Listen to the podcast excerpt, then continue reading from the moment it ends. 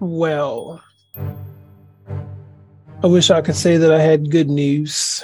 Um, just check the Supreme Court website and they have officially released their denial of the petition by Brunson. They don't have any uh, arguments or statements or anything. They just summarily denied it. I know that that will be coming forth uh, in the days ahead. Uh,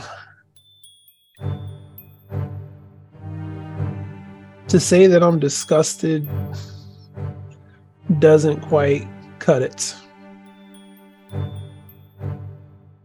Doesn't quite cut it. The church needs to get its head out of the sand. Um, the people in this in this country need to get their head out of the sand. And we're we're in a severe state of trouble if you don't understand what just happened today.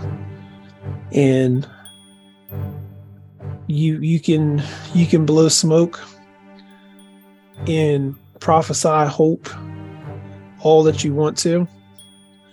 The united states is going down. I know this is extremely negative and for all my positive people i don't care you need to hear the truth you need to know what the truth is because at this stage of the game what do you have left? They are going to run this country into the ground. They're doing it right now before our very eyes, unchecked. Unchecked.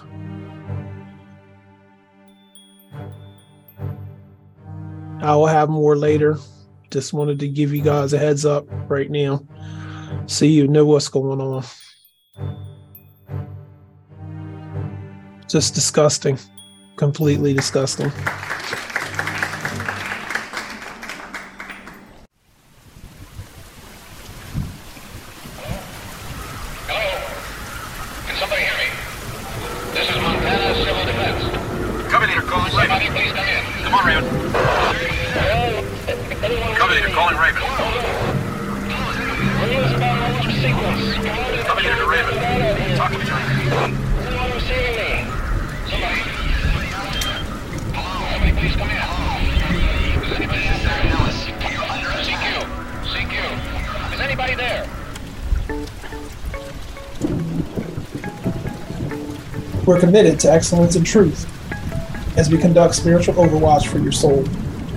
We're committed to bringing the whole gospel to you.